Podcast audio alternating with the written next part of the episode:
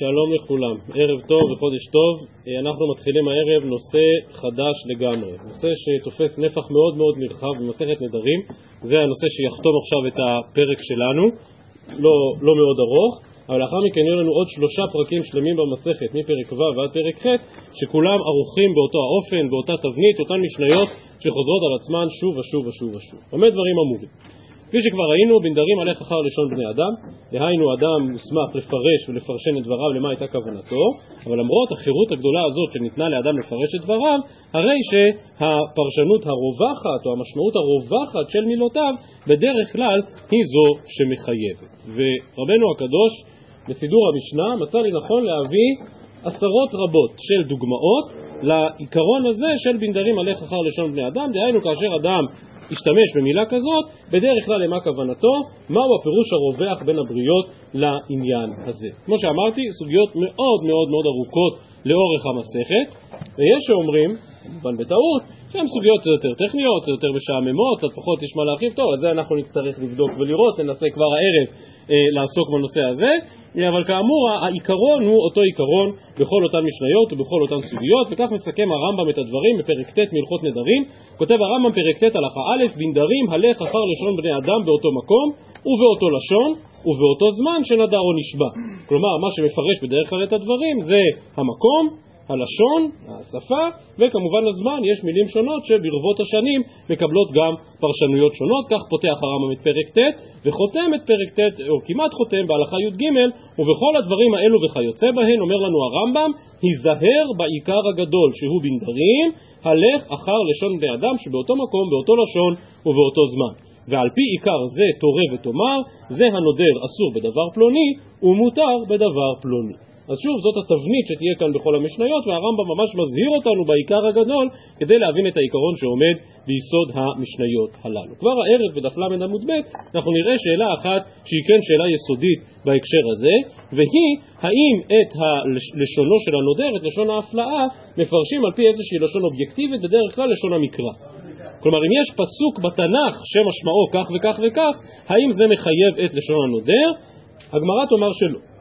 כלומר, שלא בהכרח הפרשנות המקראית של איזושהי מילה היא בהכרח הפרשנות הרווחת בלשון בני אדם, אז כאמור אנחנו נראה את זה תכף בגמרא, אבל הסוגיה העיקרית שעוסקת בעניין הזה, סוגיה שקשורה לנודר מן המבושל, האם נאסר בצלי, בשלוק וכל הפרשנות של קורבן פסח, אז בעזרת השם בפרק השישי אנחנו נראה מחלוקת מפורשת בנושא הזה. אז אצלנו בסוגיה בדף ל עמוד ב' זה רק רמוז ולכן לא נאריך בזה כאן, אלא בעזרת השם כאשר נגיע אל הפרק השישי. זו ההקדמה ואנחנו יוצאים לדרך. אומרת המשנה דף ל עמוד א', הנודר מיורדי הים מותר ביושבי היבשה. לעומת זאת הנודר מיושבי היבשה אסור מיורדי הים, שיורדי הים בכלל יושבי היבשה. אדם שנדר הנאה מכל יושבי היבשה, בעצם כוונתו לומר, אני נודר הנאה מ... מכולם. בני האדם הם יושבי היבשה, בניגוד לדגים ושאר חיות המים. בני האדם הם יושבי היבשה, ולכן מי שנדר הנאה מיושבי היבשה נאסר בכולם. לעומת זאת, אדם שנדר הנאה מיורדי הים, מה כוונתו? הוא, יש לו פחד מאוד גדול מהפלגות, ולוחצים עליו מאוד, בוא ניסע לחוץ לארץ, בוא זה, והוא אומר, אני לא רוצה לצאת מהארץ, אני לא רוצה לרדת מן היבשה, ולכן הוא אומר, אני נודר הנאה מ... מיורדי הים. אז אדם שנדר הנאה מיורדי הים, ברור מה כוונתו. כוונתו שהוא לא, לא יכול להפיק הנאה מכל אותם מלאכים שמפליגים בים. לעומת זאת, אדם שנדר הנאה מיורדי היבשה, מיושבי היבשה, ברור שנאסר בכל בני האדם כולם, ובכלל זה גם יורדי הים. ואף על פי שהם חלק גדול מן החיים שלהם מבלים על הספינות שבים, ברור שגם הם בכלל יושבי היבשה. זו בעצם הטענה של המשנה. מסיימת המשנה ואומרת, לא כאלו שהולכים מעכו ליפו, אלא במי שדרכו לפרש, ויש שגורסים לפרס. כלומר, יורדי הים הם אלה שיוצאים להפלגות משמעותיות, לא להפלגות קצרצרות כאלה שמעכו ליפו. אומרת הגמרא, רב פאפא ורב אחא בדי רב איכא, חד מתני הרישא וחד מתני הסיפא, את המשפט הזה האחרון, על זה שהמפליגים מעכו ליפו הם לא ממש יורדי הים. מאן דתניא הרישא מתני הכי, הנודר מיורדי הים מותר ביושבי היבשה, אבל ביורדי הים הוא אסור. מה זאת אומרת שהוא אסור ביורדי הים, ולא כאלו ההולכים מעכו ליפו, דאלם יושבי היבשנינו, הם לא באמת מלאכים, הם לא באמת מפליגים, הם עושים הפלגות שיט כאלה קצרות מעכו ליפו.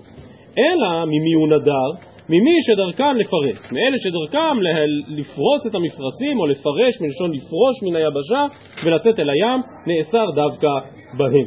ואם כן המשפט הזה הוא בא לכולה, הוא בא ללמד שיורדי הים, גם, הגם שהוא עשה את עצמו בכל יורדי הים, לא התכוון לאלה שהולכים מעכו ליפו. מאן דמתני הסיפא, מתני את המשפט הזה לחומרה ואומר כך: הנודר מיושבי היבשה אסור ביורדי הים, ולא מבעיה שהוא אסור באלה ההולכים מעכו ליפו בלבד, כי כמו שאמרנו הם, הם לא ממש יורדי הים, הם ככה שתים קרוב לחוף, אלא אפילו במי שדרכו לפרס, גם ממנו הוא נאסר מדוע? הואיל וסופו ליבשה סד. כלומר גם המפליגים הרציניים, האמיתיים, לא האלה שמעכו ליפו, אלא המפליגים האמיתיים, גם הם בכלל יושבי היבשה, כי סוף כל סוף האדם הוא יצור יבשתי ולא יצור ימי. טוב, אז כמו שאמרתי בפתח דבריי, בחלק מן המשניות באמת אין כל כך הרבה מה להוסיף או מה להעמיק או מה להרחיב, כי כאמור הדוגמאות כולן יהיו בדיוק מן הסגנון הזה, כשהוא אמר כך התכוון לכך, כשאמר כך התכוון אחרת, וכן הלאה זו הדרך. ממשיכה המשנה דף ל' עמוד ב' ואומרת, הנודר מרועי החמה אסור אף בסומין. פשט הביטוי רועי החמה זה כל מי שיכול לראות את השמש, כמובן סומה, כמובן עיוור לא יכול לראות את השמש, לא, אומרת המשנה, נודר מרועי החמה, אסור אף בסומין, מדוע? שלא נתכוון זה, אלא למי שהחמה רואה אותה. הביטוי רועי חמה, אין הכוונה אלה שרואים את השמש, אלא אלה שהשמש רואה אותם, אלה שנמצאים מכל אשר נעשה תחת השמש, כמו שנאמר בספר קהלת. אומרת הגמרא, מה היא טעמה? כלומר, למה אתה מפרש את דבריו ככה? מדלא כאמר מן הרואים שאז באמת משמע רק מאלה שיכולים לראות, לאפוק היישומים שלא יכולים לראות, הוא לא אמר מן הרועים אלא אמר מרועי חמה, וכוונתו הייתה לאפוקי דגים ועוברים. אבל באמת התכוון לכל מה שנמצא תחת השמש חוץ מדגים וחוץ מעוברים שהם עדיין לא נמצאים תחת השמש. ממשיכה המשנה, הנודר משחורי הראש אסור בקרחין ובעלי שיבות ומותר בנשים ובקטנים שאין נקראים שחורי הראש אלא אנשים. מהביטוי שחורי הראש לא מדבר על מי שיש לו שערות שחורות, לאבו כאדם מבוגר שיש לו שערות לבנות, או אדם מבוגר מסוג אחר שאין לו שערות בכלל, לא. שחורי הראש זה בא להבחין בין גברים לבין נשים. אומרת הגמרא, מה היא טעמה? מדלא כאמר מבעלי שיער. אם הוא היה נודר הנאה מבעלי השיער, אז באמת מישהו שיש לו קרחת הוא לא בעלי שיער. ולכן שחורי הראש הכוונה סתם אנשים. אז למה הוא מותר בנשים ובקטנים שאין נקראים שחורי הראש אלא אנשים, מה היא טעמה? אנשים זימנין דמיכסו רשאיו וזימנין דמיגלו רשאיו כלומר אנשים לעיתים הולכים גלויי ראש ולעיתים הולכים כסויי ראש אבל נשים מצד אחד לעולם מיכסו כי דרכן לכסות את שערן ומצד שני קטנים לעולם יגלו כן, שואלים ילד שהגיע לבית ספר איפה הכיפה שלך, נאבדה בדרך. כי כך דרכם של ילדים שזה הולך לאיבוד וראשם מגולה. ולכן כשהוא אומר שחורי הראש כוונתו דווקא ל... אנשים מבוגרים, לא לנשים ולא לילדים, אבל הוא כולל את כל האנשים כולם, דהיינו גם אנשים מבוגרים בעלי שיער לבן ולא שחורי ראש, וגם אלה ש, אה, שכבר איבדו את שערם ויש להם קרה. ממשיכה המשנה, הנודר בין הילודים מותר בנולדים, בין הנולדים אסור מן הילודים. כמו שהגמרא מיד תסביר, ילודים הכוונה מי שכבר נולד, או שוב, ביטוי ל... לכל בני האדם. לעומת זאת נולדים הכוונה אלו שעתידים להיוולד. ולכן אדם אמר, קונם עליי כל, או אני נודר הנאה מכל הילודים, אז הוא עושה את עצמו בעצם בכל האנשים שכאן סביבנו, אבל ילד שנולד זה עתה, שנולד אחרי הנדר שלו, אז הוא מותר בו, כי הוא בגדר של נולדים ולא ילודים. לעומת זאת, מי שעשה את עצמו מן הנולדים, ובחלק מכתבי היד יש פה אולי עוד משפט במשנה, אבל אם הוא עשה את עצמו מן הנולדים, אז הוא אסור, אף מן ה... אסור גם מן הילודים, למה? כי הנולדים הכוונה שהוא כולם כולל כולם, כל בני האדם, בלי חלוקה בין אלה שכבר נולדו לאלה שעתידים להיוולד. רבי מאיר לעומת זאת מתיר אף בילודים. וחכמים אומרים לא נתכוון זה, אלא במי שדרכו להיוולד, וכמו שאומר כאן הר"ן ושאר הראשונים, אין כאן שלוש דעות במשנה, אלא החכמים שחולקים על רבי מאיר, זו בעצם דעת התנא קאי. מסבירה הגמרא לרבי מאיר שאומר מתיר אף בילודים. מה, מה פשט הלשון מתיר אף בילודים? שהוא מתיר אותו גם בנולדים וגם בילודים. זאת אומרת הגמרא לא הבנתי לרבי מאיר ולא מבעיה נולדים אלא ממה נשאו. כלומר אם תבין את המילה אף כפשוטה שרבי מאיר מתיר גם וגם אז ממי הבן אדם הזה נאסר אם הוא אוסר את עצמו מן הנולדים? אומרת הגמרא חסורי מחסר ואחי קטני הנודר מן הילודים מותר בנולדים, כלומר באלה שעתידים להיוולד, לעומת זאת מי שנולד מן הנולדים, אז באמת כוונתו על הכל, שהוא אסור גם בילודים. רבי מאיר בא ואומר לו, אף הנודר מן הנולדים מותר בילודים, יהיכא דנולד נודר מן הילודים, מותר בנולדים. כלומר, רבי מאיר ממשיך את הקו של הרישא. מי שאמר אני נאסר הנאה מכל הילודים, אז הוא נאסר בכל אלה שנמצאים כאן עכשיו. אבל ילד שייוולד בעוד עשר דקות, לא אסור בו. אומר רבי מאיר, וכן להפך, מי שנאסר בכל הנולדים, מה הוא מתכוון? כל מי שייוולד מכאן ואילך, אבל בילודים הוא מותר. חכמים לעומת זאת אומרים לא, לא, לא. המילה ילודים היא מילה באמת מאוד ספציפית שכוונתה מי שכבר נולד. לעומת זאת המילה, המילה נולדים היא מילה הרבה יותר כוללת, והיא כוללת את כולם. את אשר עמנו פה היום, את אשר איננו פה עמנו היום, כלומר המילה נולדים אכן כוללת את כולם. טוב, אז שוב, גם כאן מחלוקת רבי מאיר וחכמים קרובה מאוד בעניינה למה שראינו במשניות הקודמות, אבל כאן, כמו שאמרתי מקודם, אומרת הגמרא, נו, אז איך אני אמור להתמודד בכלל עם השאלות האלה? מי החליט שילודים זה מי שכבר נולד, נולדים זה מי שעתיד להיוולד? מניין אתה שואב את כל אוצר המילים היפה הזה? אומרת הגמרא, אמר לרב פאפא לאביי, למימרא דנולדים, כך הבנו במשנה, דמתיילדן משמע, כלומר אלה שעדיין לא נולדו, אלא אלה שעתידים להיוולד בעתיד. אלא מעתה, כאשר בא יעקב ואומר ליוסף ואתה שני בניך הנולדים לך בארץ מצרים, הכי נמי דאיתיילדן הוא? כלומר, כאשר יעקב אומר ליוסף שני בניך הנולדים, אז הם כבר נולדו או לא? ברור שהם כבר נולדו, נכון? הרי יוסף נולדו לו שני הילדים עוד לפני שאביו ירד למצרים. ולכן כשהוא אומר לו ואתה שני בניך הנולדים לך בארץ מצרים, ברור שהכוונה שכבר נולדו, אבל לפי המשנתנו, מה זה נולדים? שעתידים להיוולד. אומרת הגמרא, ואלא מאי, דילידו משמע? אז אתה רוצה להגיד שפירוש המילה נולדים זה שכבר נולדו, נכון? כך משמע כשיעקב פונה ליוסף. אלא מעתה דכתיב, הנה בן נולד לבית דוד, יאשיהו שמו. והדבר הזה נאמר מתי? מי זוכר איפה נאמרה הנבואה הזאת?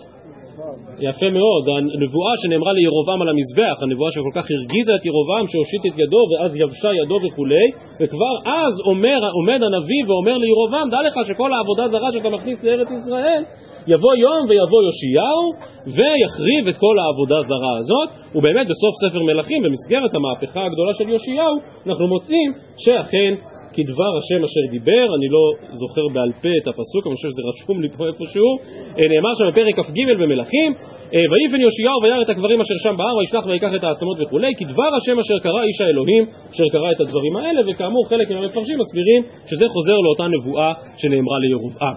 על כל פנים, כאשר, שוב אנחנו עומדים כאן שנים רבות מאוד לפני יאשיהו, ואיך אנחנו קוראים לו? הנה ונולד לבית דוד יאשיהו שמו, נולד. אבל אמרת שאתה שני בניך הנולדים זה לשון עבר, שכבר נולדו. כאן בפסוק הזה ברור שנולד משמעו שעתיד להיוולד בעוד מאות שנים. אלא חייבים, וה, והעדיין מנשה לא בא. כלומר, יש עוד, יחלפו עוד הרבה דורות עד שנגיע ליושיע. אלא אומרת הגמרא, משמע הכי ומשמע הכי ובנדרים הלך אחר לשון בני אדם. וזה הכלל שקובע, זו הנקודה העקרונית. וכמו שרמזתי לזה מקודם, לשון המקרא לא בהכרח מחייבת. הנה למשל הביטוי נולדים, בלשון המקרא עצמו אתה רואה שלעיתים הוא מתפרש כך ולעיתים הוא מתפרש כך. ולעיתים כוונתו בלשון עבר ולעיתים כוונתו בלשון עתיד. אותה מילה עצמה. ולכן על כורחנו ללכת אחר לשון בני אדם. אם באמת הולכים אחר לשון בני אדם, אז באמת נשאלת השאלה, במה נחלקו רבי מאיר וחכמים? והר"ן כאן באמת נאלץ לומר, במה נחלקו רבי מאיר וחכמים? בשאלת פרשנות לשון בני אדם. אני מכיר את לשונו של הר"ן, כאן הוא באחי פליגי רבי מאיר ורבנן. דרבנן סברי דחייכי שנולדים בלשון תורה, כולל נולדים כבר ועתידים להיוולד, החינמי בלשון בני אדם, נכון? זה מה שהוכחנו. שהמינהל נולד, לעיתים משמעותה בלשון עבר, לעיתים משמעותה בלשון עתיד. ורבי מאיר לעומת זאת סבר, ובלשון בני אדם לא מקרו נולדים, אלא עתידים להיוולד. אבל הר"ן מדגיש אה, שכל המחלוקת הזאת בין רבי מאיר לחכמים הולכת אחר לשון בני אדם, דאילו בלשון תורה, כי היכי דמשמע נולדים כבר, כי דכתיב כל העם הילודים במדבר, הכנה ממשמע עתידים להיוולד, כי דכתיב כל הבן הילוד היור תשליכו. כלומר, את מה שהגמרא אומרת על המילה נולדים, אומר הר"ן על המילה יילודים. הוא מוכיח עוד פעם שבלשון המקרא עצמו המילה יילודים משמעה כך ומשמעה כך. ולכן שוב, מה שעולה כאן מן הסוגיה זה שבאמת אנחנו מנטרלים את העניין הזה של לשון המקרא. ולא לשון המקרא הוא זה שתופס, אלא דווקא מה שמשמע בלשון בני אדם, וכאמור נאלצים לפי זה להגיד שנחלקו רבי מאיר וחכמים בשאלה מה משמע או לא משמע מלשונם של בני אדם. אז שוב, אפשר היה להסביר ככה, אבל אני חושב שמה שיוצא כאן מכל הסוגיה זה שלשון בני אדם יכריע גם את לשון התורה. כלומר, גם אם תוכיח לי שבלשון המקרא משמע כך, לא בטוח שזה מחייב את לשון בני אדם. אבל זה מה שאמרתי מקודם, זו אותה סוגיה בפרק השישי. האם אפשר ללכת ממש נגד הפרשנות בלשון המקרא, אם בלשון בני אדם זה משמע אחר. טוב, החכמים אומרים, לא נתכוון זה, אלא, למי, אלא ממי שדרכו להיוולד. שוב, כאשר הוא השתמש במילה נולדים, אז יש כאן משהו הרבה יותר רחב. לאפוקי מאי, אז ממי הוא לא נאסר? ושוב אומרת הגמרא, לאפוקי דגים ועופות. כלומר, כל מה שהוא לא נולד, אלא בוקע מתוך ביצה, כל הדברים הללו באמת אינם כלולים באותו נדר שמילקח. טוב, אנחנו אומנם סיימנו דף ל', שזה עד שהיינו אומרים ללמוד האלה, אבל אנחנו ממשיכים. אומרת המשנה דף ל"א עמוד א', הנודר משובתי שבת אסור בישראל ואסור בכותים. מאוכלי שום, כל הראשונים כאן מזכירים את תקנת עזרא שאוכלים שום בליל שבת, זה חלק ממצוות עונה, אז מי שנדר מאוכלי שום שוב אסור בישראל ואסור בכותים. לעומת זאת מי שנדר מעולי ירושלים אסור בישראל ומותר בכותים.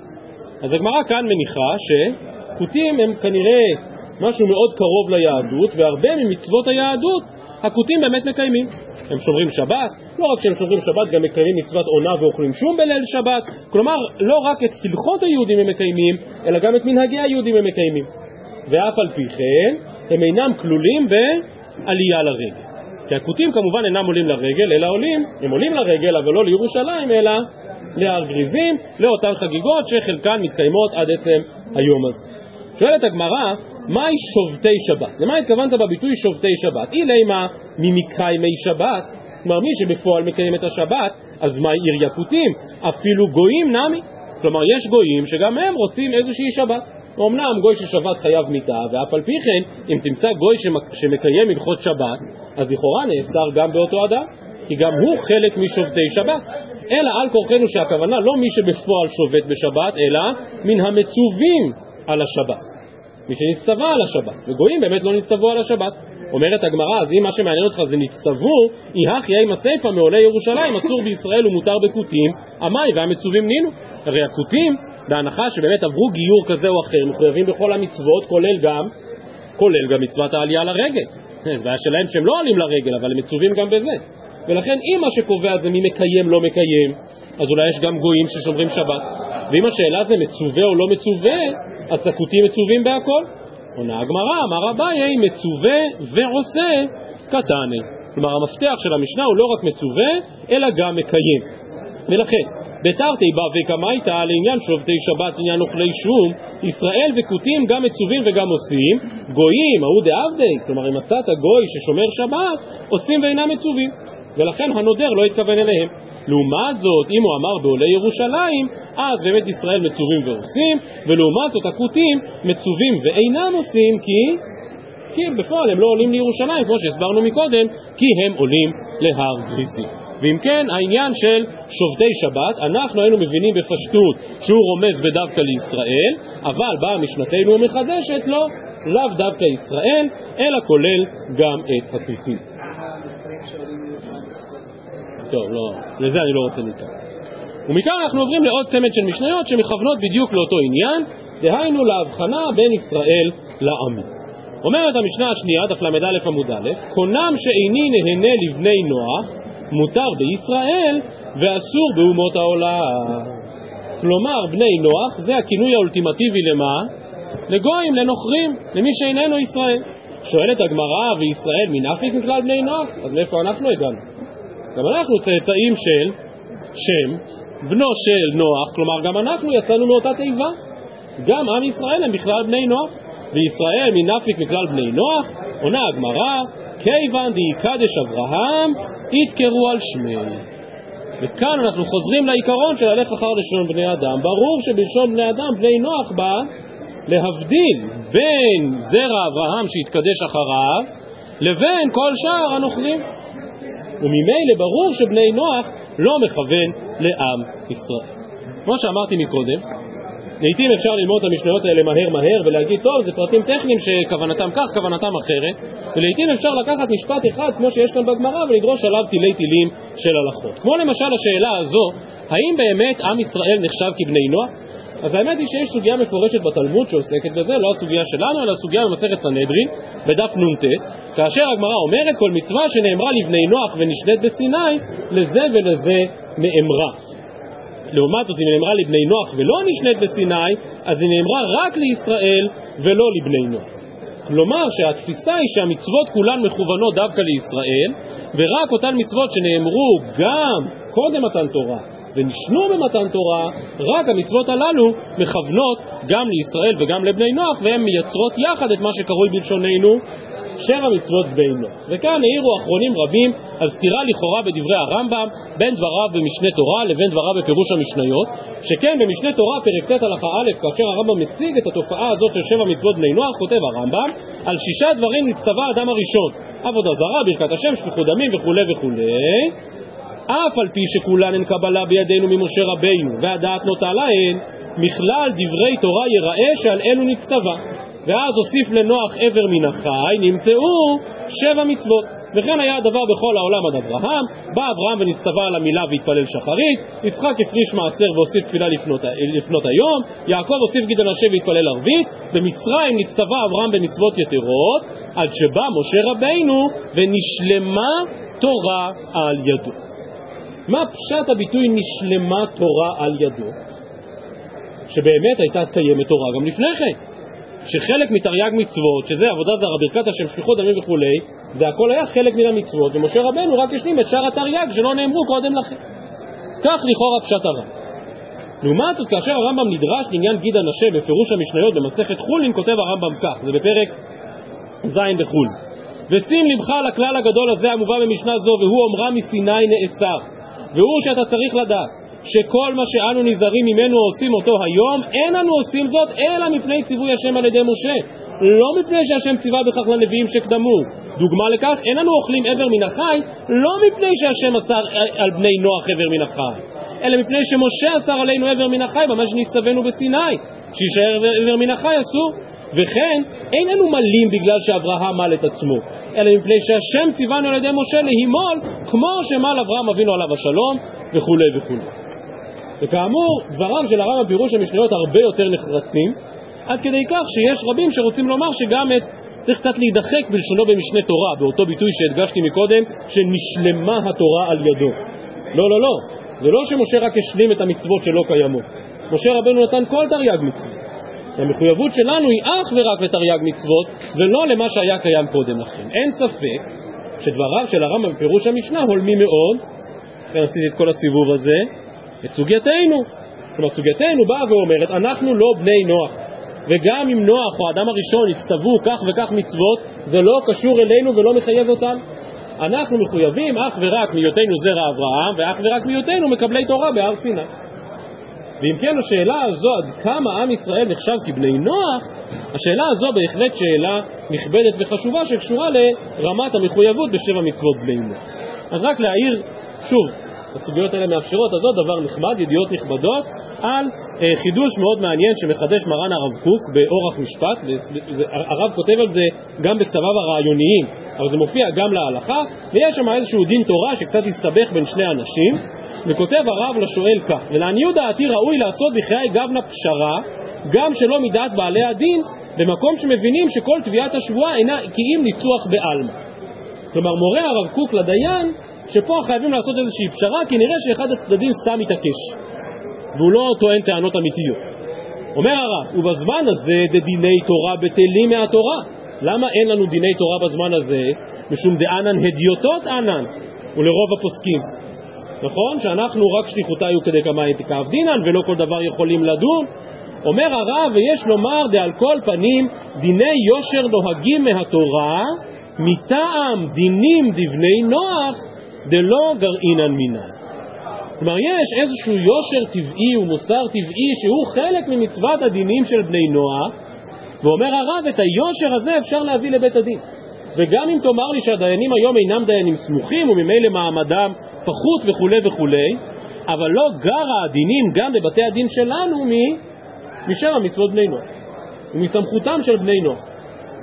ולכן, הנה הרב כן שם לנגד עיניו את המחויבות שלנו לאיזשהו מוסר כללי שיסודו בדבריהם של בני נוח. כמו שאמרתי, גם בכתביו הרעיוניים של הרב קוק אפשר למצוא כמה וכמה דוגמאות לנושאים הללו. ובחמש הדקות שנותרו, בואו נראה שגם במשנה הבאה אפשר, וכאן זה כבר ממש דיון הלכתי מובהק, שיסודו במשנה הזאת, ושוב בשאלה לכאורה טכנית בלשון בני אדם. ממשיכה המשנה אצלנו דף ל"א עמוד א' ואומרת, אדם שאמר קונם שאיני נהנה לזרע אברהם, אסור בישראל, ומותר באומות העולם. עכשיו זה לכאורה המשך ישיר של המשנה הקודמת. מי שאמר שאני אסור בבני נוח, באמת מותר בישראל, למה? כי אנחנו לא בני נוח, אלא אנחנו זרע אברהם, דאיכדיש אברהם. ולכן מי שאמר קונם שנהנה לזרע אברהם, אסור בישראל, ומותר באומות העולם.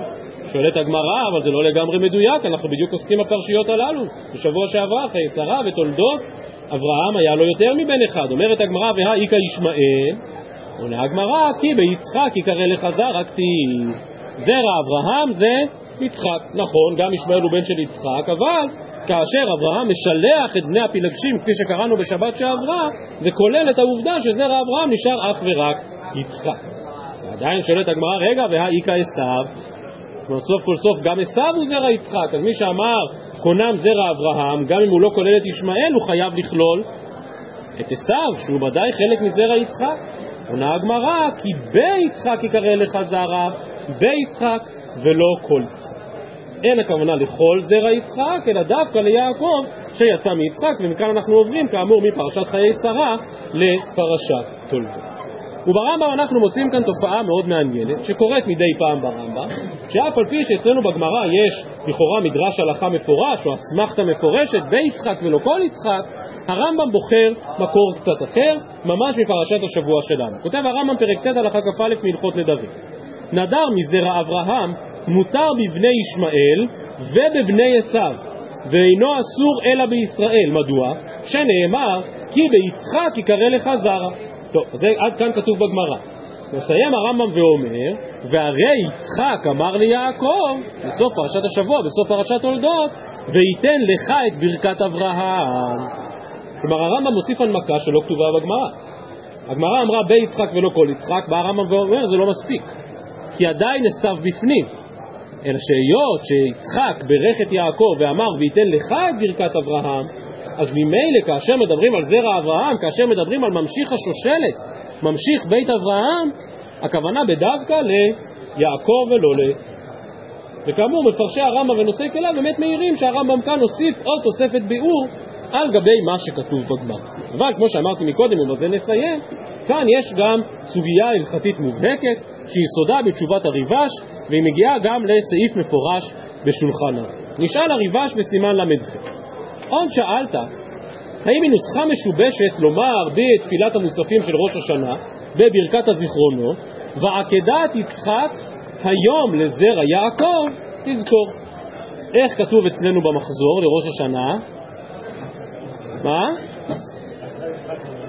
ועקדת יצחק היום תזכור, ועקדת יצחק לזרעו היום תזכור, ועקדת יצחק לזרעו היום ברחמים תזכור, אבל לא כתוב לזרע יעקב. פלוני אלמוני פתח את המחזור בראש השנה ואמר, רגע, יש פה שיבוש, יש פה תקלה, מה זה בעקדת יצחק לזרעו? אתה רוצה שהקדוש ברוך הוא יזכור עקדת יצחק לכל זרעו של יצחק? זה גם עשיו. אז בא פלוני אלמוני וכתב במחזור, ועקדת יצחק לזרע יעקב היום תזכור.